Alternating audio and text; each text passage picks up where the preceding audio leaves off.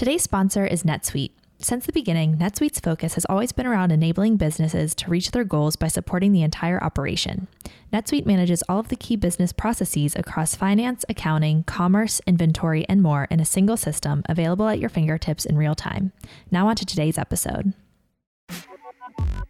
Barney's doesn't guarantee success. Vogue doesn't guarantee success. What guarantees success is if you actually find an audience that actually loves your product. We've been very slow to change in terms of how technology has impacted our lives. A new social network can pop up overnight and completely change our business model. Welcome to the Glossy Podcast, our weekly show where we discuss fashion, luxury, and technology with the people making change happen. I'm your host and Glossy Managing Editor, Hilary Milnes. Today's guest is Patrick Herning, the CEO and co founder of 11 Honore, an e commerce marketplace that sells plus size designer fashion. In this episode, we discussed growing an online retailer, the ongoing plus size opportunity for designers, and the role 11 Honore wants to play as a resource in helping fashion houses build a new piece of their business. Hope you enjoy the episode. Thanks for joining us, Patrick. Thank you for having me. Of course. So we're coming up right on one year uh, since 11 Honore launched. What's what's the biggest thing you've learned since then? I think the biggest thing is what I haven't learned. um, you know, the thing with startups is you can plan for all the things that you think will go wrong, and those never go wrong, mm-hmm. and then everything else goes wrong. What do you plan to go wrong? Uh, let's just stick to the positives. um, so, looking back, I think the most exciting thing for us is the traction of the industry in terms of brands that have come onto the platform. Mm-hmm. So, when you look at our launch brand list, we were at approximately 16 brands, and we just finished our resort buy, which will deliver end of year, and we're at 80 brands. Mm-hmm. And so, I think for us, the most important thing to have demonstrated the past 12 months is that the industry is catching up. And these are major designers that the fashion community has beloved for years. Uh, Zac Posen, Michael Kors, Monique Lhuillier, Baja East, Badgley Mischka, Tanya Taylor. And we have an incredible edit. And I feel that for our customer, we are absolutely um, meeting and exceeding her expectations. Mm-hmm. So it's a marketplace for our e commerce platform for plus size designer fashion. Do you think that if it had launched five years earlier, that would be a different story? That's a great question. And I actually always reference that timing that if this were to be taking place five years ago, we wouldn't have had the success that we have now. I think we were at an inflection point just in fashion and retail. And when things are turning upside down, that's always an amazing opportunity to create change and mm-hmm. define a new path for a brand. And I think that's definitely the role we've played. What have been the conversations like with the brands even before you started? How did you sit down and pitch the idea? Well, I came up with the concept in August of 2016 and then began the process of writing the business plan, pitching it to initial investors. So, 6 months before the it would be showing fall 17, so February of 17, Michael Kors and Ashley Graham down the runway. Prabal had, I believe, five plus models in his show. And so there had been this moment taking place on the runways. And right after that, Mark, right after that fashion week is when we went in to talk to brands. Mm-hmm. And our former buyer had been at Neiman Marcus for nearly 15 years and had incredible brand relationships. And it was really through that and then personal relationships with designers that we were able to bring them onto the platform. And so when we thought about who we would target, we obviously thought, okay, who has paid attention to this customer? Obviously, a lot was happening on the runways that season. We talked to Prabal for launch. We talked to Christian Siriano at launch. Monique Lhuillier is a really good friend, and I know she'd been designing for this customer for years from a bridal perspective. Mm-hmm. And then there were unconventional brands like Baja East, probably wouldn't be the top of your mind, but they were incredibly excited. And then one, and it just goes down in sort of the memory books, is Brandon Maxwell, his COO, and I had this really amazing exchange when it came to the concept in the platform. And I don't know, it was just a very emotional experience for those first set of brands. And as I always say, those brands were much more like family than they were vendors because we're really creating the change together. Mm-hmm. And so you had some some good traction with the brands that were already investing in this space. Now, you don't have to name any names, but did any brands say no and what were what were their reasonings if so? Many brands said no. And it was very upsetting at first because for me, we wanted critical mass in terms of launch. We had to have a certain set of brands for it to make sense. And we certainly got there. But where I found the most frustration is brands that I knew were doing this for top clients who were plus size, Like then- celebrities and like celebrities or even just private clients, right? So knowing what I knew about brands designing for this customer and then not wanting to support the platform, I found that very frustrating and just disheart- disheartening. But what I realized is I've never disclosed who those brands are. There's absolutely no reason to do that. Mm-hmm. And for me, at the end of the day, what I want for the customer are the best brands possible. And we're out there listening to her. And so it's all about persistence. And Jonathan Simkhai is a perfect example. He was super excited about the opportunity, but from a production perspective, couldn't do it. And so then when we went back for resort, again, couldn't do it. Then for spring, he was able to do it. So, so much of it is about a dialogue. And the way the fashion calendar falls, especially with markets, the second you finish a market, you're already getting emails about the following market. So it's really a 365 conversation. And for us, it's just a matter of when they fall into the to the delivery window, really. Right. So I think it's it's hard for for people who aren't super familiar with the supply chain, the production process to understand what what changes between can't do it and now I can do it. Like what what does a brand need to do in order to flip that switch? From from a production perspective, it's having the team in place that can create the pattern for this customer. Mm-hmm. So, not to get too technical, but in straight size fashion, you create a pattern on let's say a 6 and then from there you grade up to a 12 and then you grade down to a 0. You simply can't take a 6 pattern and grade up to an 18 because that's not how it works. And so you have to completely rework the pattern and base it on a 1618 typically is what designers do. And so it requires a new fit model, it requires a new pattern, it requires a lot of support from the brand side on their infrastructure. And depending upon what they have in the pipeline, they don't always have the resources to do that. So depending upon the brand, what we are then able to do is go in with consulting services and we can completely rework the pattern for them. So it really becomes an extension of their production team where we go in, we regrade the pattern, we we completely handle it soup to nuts and then turn that back over for the for the brand to then produce. So you're basically giving them that extra boost where they might say, "Well, it costs too much to to uh, size up for this customer," and you're saying, "Oh, we'll take care of that." Exactly. Uh, and so, so when we hear brands saying like, "Oh, I, I, I can't do it," like it just seems like there's been a lot of excuses around it. Has there been beyond like the technical, beyond like the resources and the investment? What else has been holding brands back? It, it, that's a great question. And what we don't acknowledge is sizeism, right? That is something that is alive and well in fashion. And it's changing and it's changing quickly. And the progress that's been made, certainly at the designer level, has been groundbreaking. You know, if you think about historically speaking, what the plus customer has had access to, and then you look at what she has access to access to now, it's night and day. I mean, there's amazing brands that we're all friendly with in the um, plus ecosystem that are doing really great work. Universal Standard, you know, I'm friends with the co-founder and CEO Polina Mariah Chase, CEO of Eloquii. Um, I was at a dinner in Vegas during Shoptalk, and I sat next to Nadia with Dia and Co. And then obviously the role we're playing, and though we're very different than those brands, we're all supporting one another because what we're all setting out to do is create as many options as possible for this customer. And you know, for me, what's most exciting is it's the wild, wild west. And you think of traditional fashion and you think about what the customers had access to, and then you think about the role we're playing. For the first time, this customer is now having a, an equal seat at the table and participating in the fashion conversation in a way that she's never had access to before. Right. And so when you and your co-founder Kathryn, you guys came from different backgrounds in fashion, e-commerce, and and um, retail business. Why did you decide on this format? Why not just design your own fashion brand? Why why did you want to go for the marketplace approach? So for me, I had 10 years in tech and then 10 years in lifestyle marketing communications. And through that experience, I had access to so many different brands.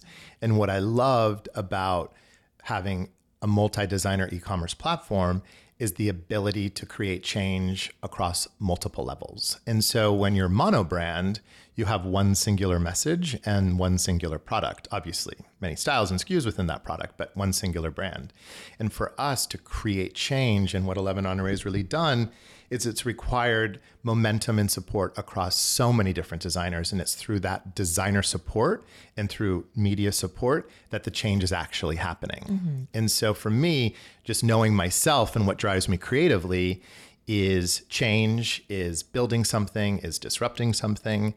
And what was also equally important for me is to lead a conversation and not follow a conversation. And so, why I focused on luxury, why I focused on a multi designer e commerce platform is because it had never been done before. And so, we get to rewrite the vocabulary around what this means for the customer. And that's what's super exciting for me. Right. And then it put you in a position, like you were mentioning, to be able to assist across multiple brands changing the way that they produce and, and design fashion.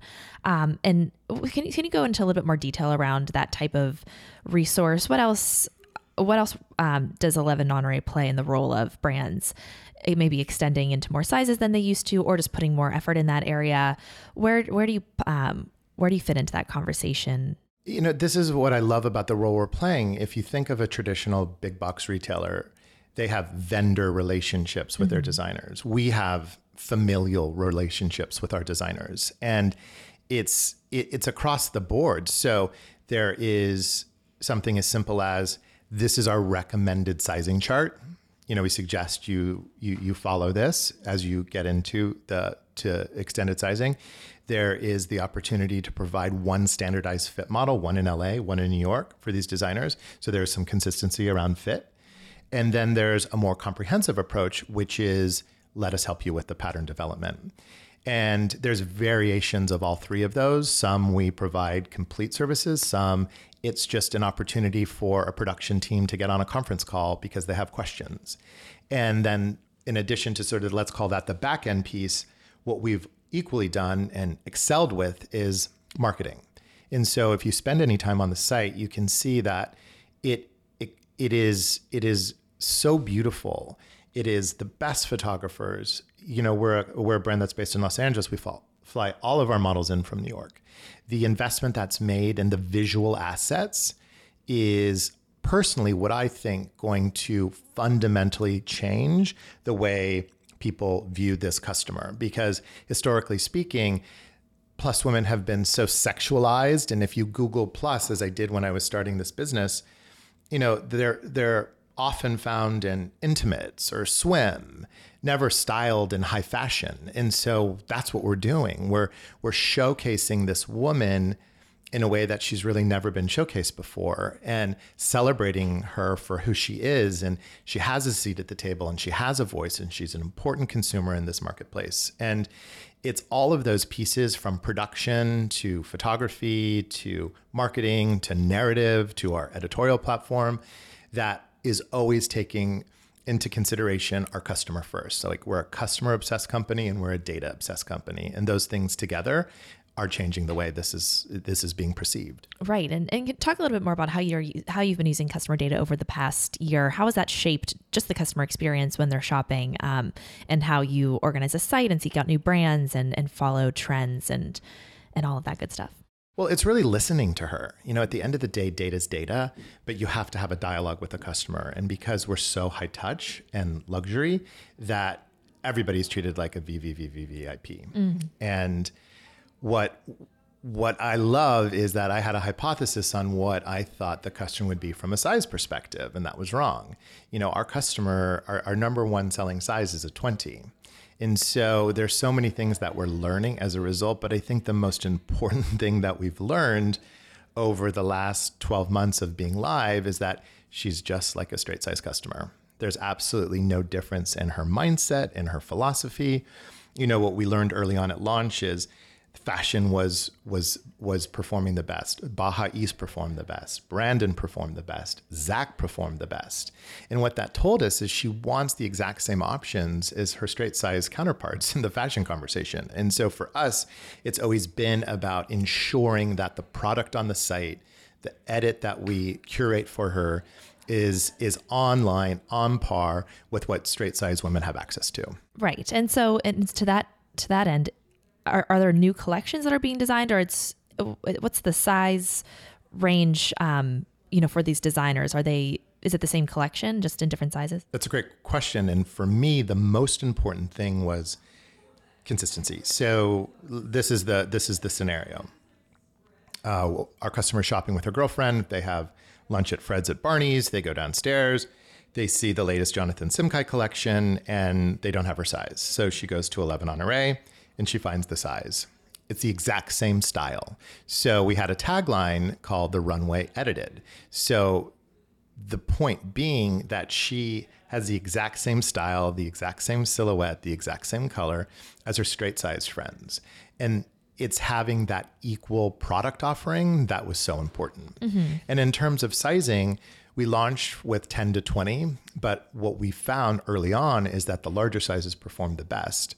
And we're really pushing designers to get to 22s, 24s, and even 26s in some cases. Mm-hmm. Because at the end of the day, you know, we want to meet our clients' needs. And so if she is a 24, we want to have as many 24 options as as we can. And it it's also about walking before you run. So if you think of 95% of these designers had never done this before and their straight size run is a 0 to a 12 we're essentially asking them to double that. And so the designers that came on were always so cautious about making sure that their fit was right. So they don't care the customer is a 2 or a 20 they want that customer to have the exact same experience so there's always been a tremendous amount of thought that goes into this to ensure that once she gets to our site and buys that style, buys that designer, buys that option, that it's the exact same experience as any straight size customer would have. Right. But but thinking at the path of purchase, you're at Barney's, you're looking at a collection from a certain designer, and then you realize like how do you how do you fit 11 Honore into that customer's consciousness when they're like and, and it is a, a really good experience if they're at Barney's and then they think, oh, I have to go to an outside retailer to shop whenever my my friend is is just going to make the purchase at Barney's where we are right now. You know what I mean? Yeah, I mean I think that's part of the psychology of the frustration with the customer, right? She's not getting her needs met in the traditional retail environment. And so that's was that was the unique opportunity for us to enter in the marketplace. And you know, I, I think that's a great point because for us, we're meeting her online, which is fantastic. But we also have a very comprehensive trunk show strategy that we're in the process of executing against across multiple markets in the United States and ultimately abroad. And the excitement, traction, sales that we get with this customer, IRL, as the kids say, is is tremendous. And so for me, not only do I want to meet her in a digital in the digital space, I also want to meet her in brick and mortar. So absolutely in the future, I want to have our own version of a Barney's for her. We're going to take a quick break for a message from our sponsor, NetSuite.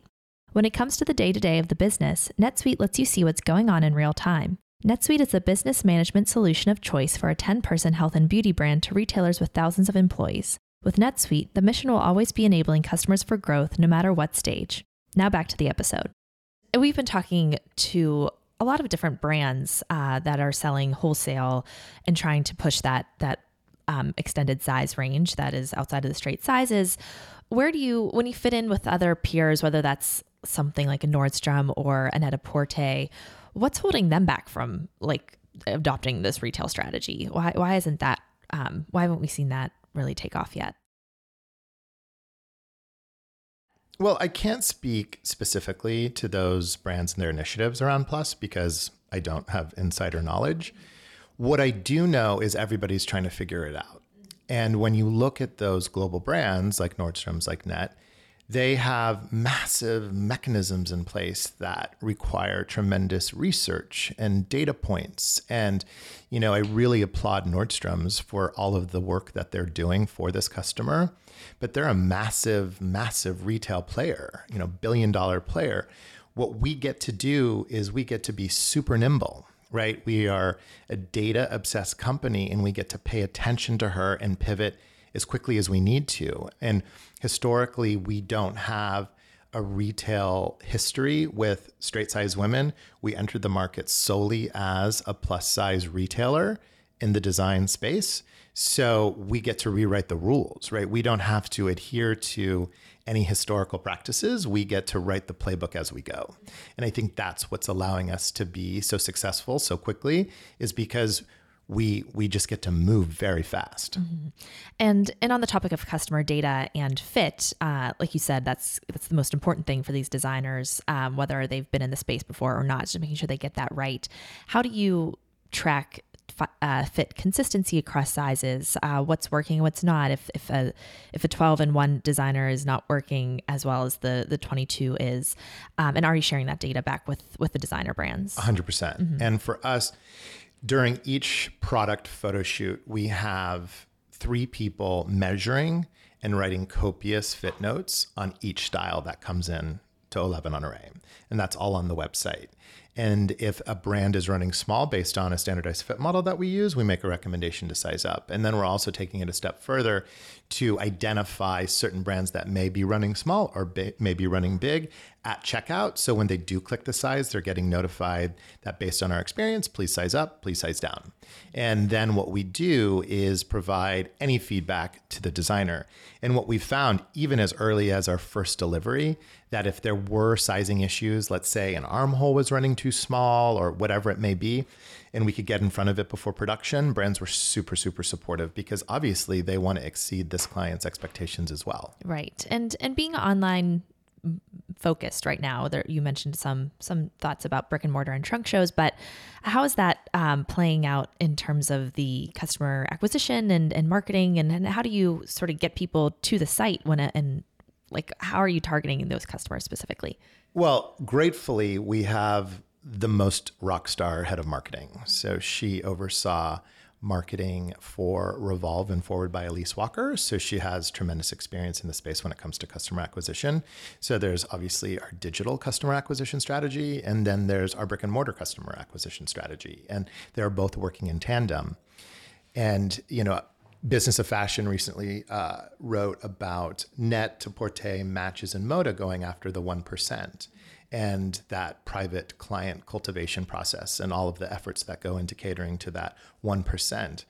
We're no different. We have our own 1%. And we recently hired a director of sales that's actually based in New York. Fun fact happens to be our largest market in terms of customers and really cultivating that because regardless of whether or not you're a digitally native brand or a brick and mortar retailer, a VIP customer is a VIP customer, and we treat her just the way every other major retailer or e-tailer treats her. Mm-hmm. And yeah, how do you uh, harbor customer loyalty and and tr- make sure that it feels like a premium experience? VIP handholding, white glove service through personal shoppers, uh, brand narrative and community, and then exclusive product. Oh, so so you work with the designers to create. How does that work? Well, it works essentially because our size run is exclusive um, baseline, and then because we're trending to be a non-markdown site, it's really important that if our style is being sold somebody someplace else, that that style can't be marked down as well. So, you know, brands are really supporting that initiative because the brand certainly doesn't want the product to go on sale, and so by adhering to that to that standard, we're finding tremendous brand support at the exclusive level. Right. And, and customers today are so um, obsessed with with newness and just fresh product all the time whenever they visit a site. How does, and, and you're working with with a certain pool of brands right now, um, how do you make sure that you're on a production cycle that that makes sense uh, for the product and the designer, but is also feeding that customer need for just new product all the time? New product all the time. That's the challenge. It's all about content, whether it's editorial content or product content. And for us, you just nailed it. You have to be fresh, you have to be new, there has to be constant product dropping.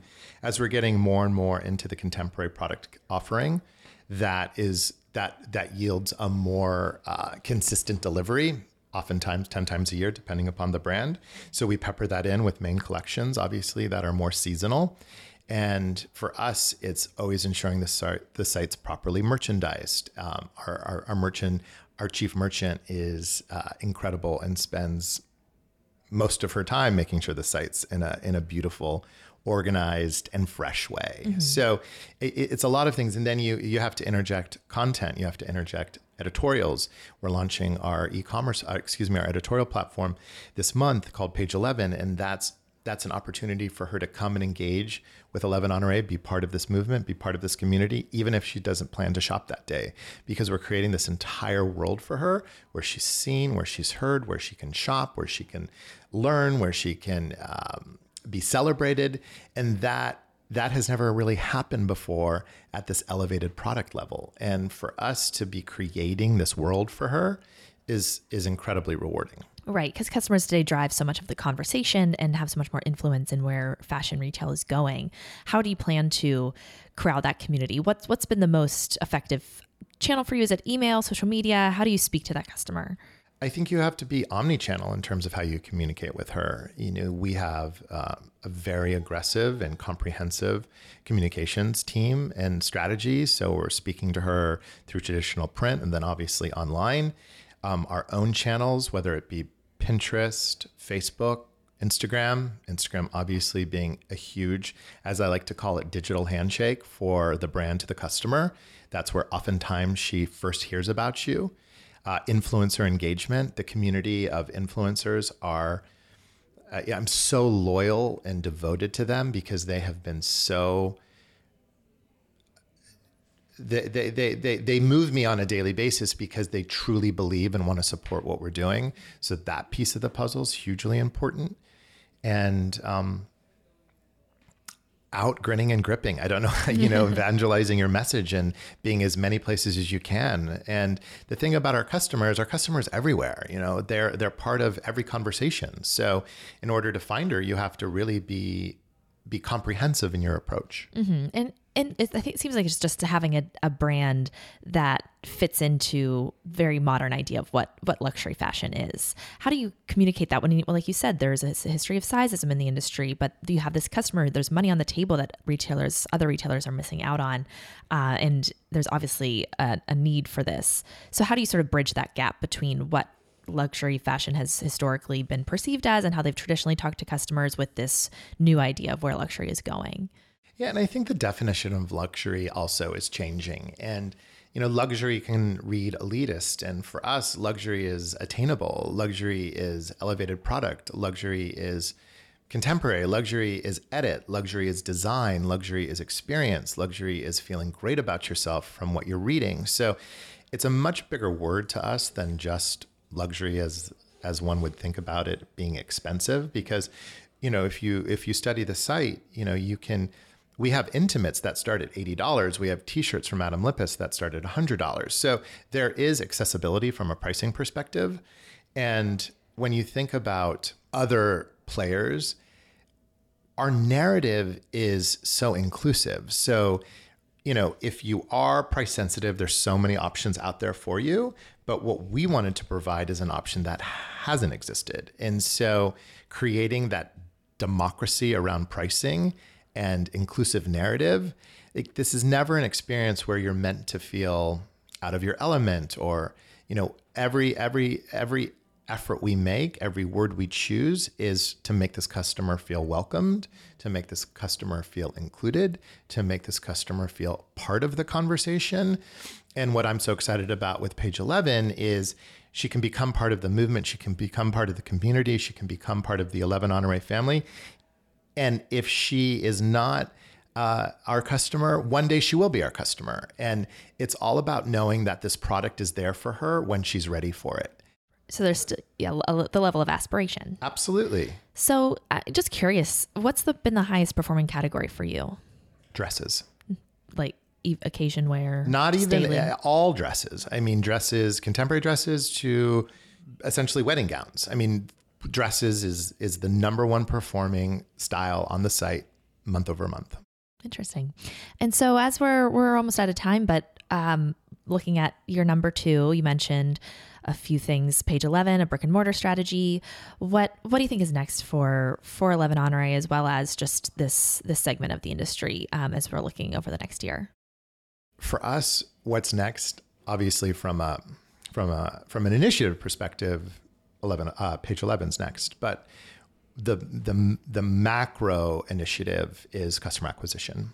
And you know, I think fashion is is has been so incredibly supportive. I think the media has been incredibly supportive, and now it's taking it to the next level where if you live in Ohio and you happen to be getting a manicure and you're reading a magazine, you're finding out about us. I I, I want to conquer the world. Great. Well, that's a good place to end. Yeah. well, thanks so much for joining us, Patrick. Thank you for having me.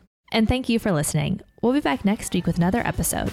Special thanks to Aditi Songol and Gianna Capadona, the producers of this podcast. If you've been enjoying the Glossy podcast and aren't a Glossy Plus subscriber yet, it's time to consider joining to get access to all of Glossy's content, member events, ticket discounts, Slack chats, and more. As a reward for listening, use the code podcast at glossy.co slash plus to get 20% off an annual subscription. And as always, be sure to subscribe on iTunes, Google Play, Stitcher, and Anchor FM and leave us any feedback you have.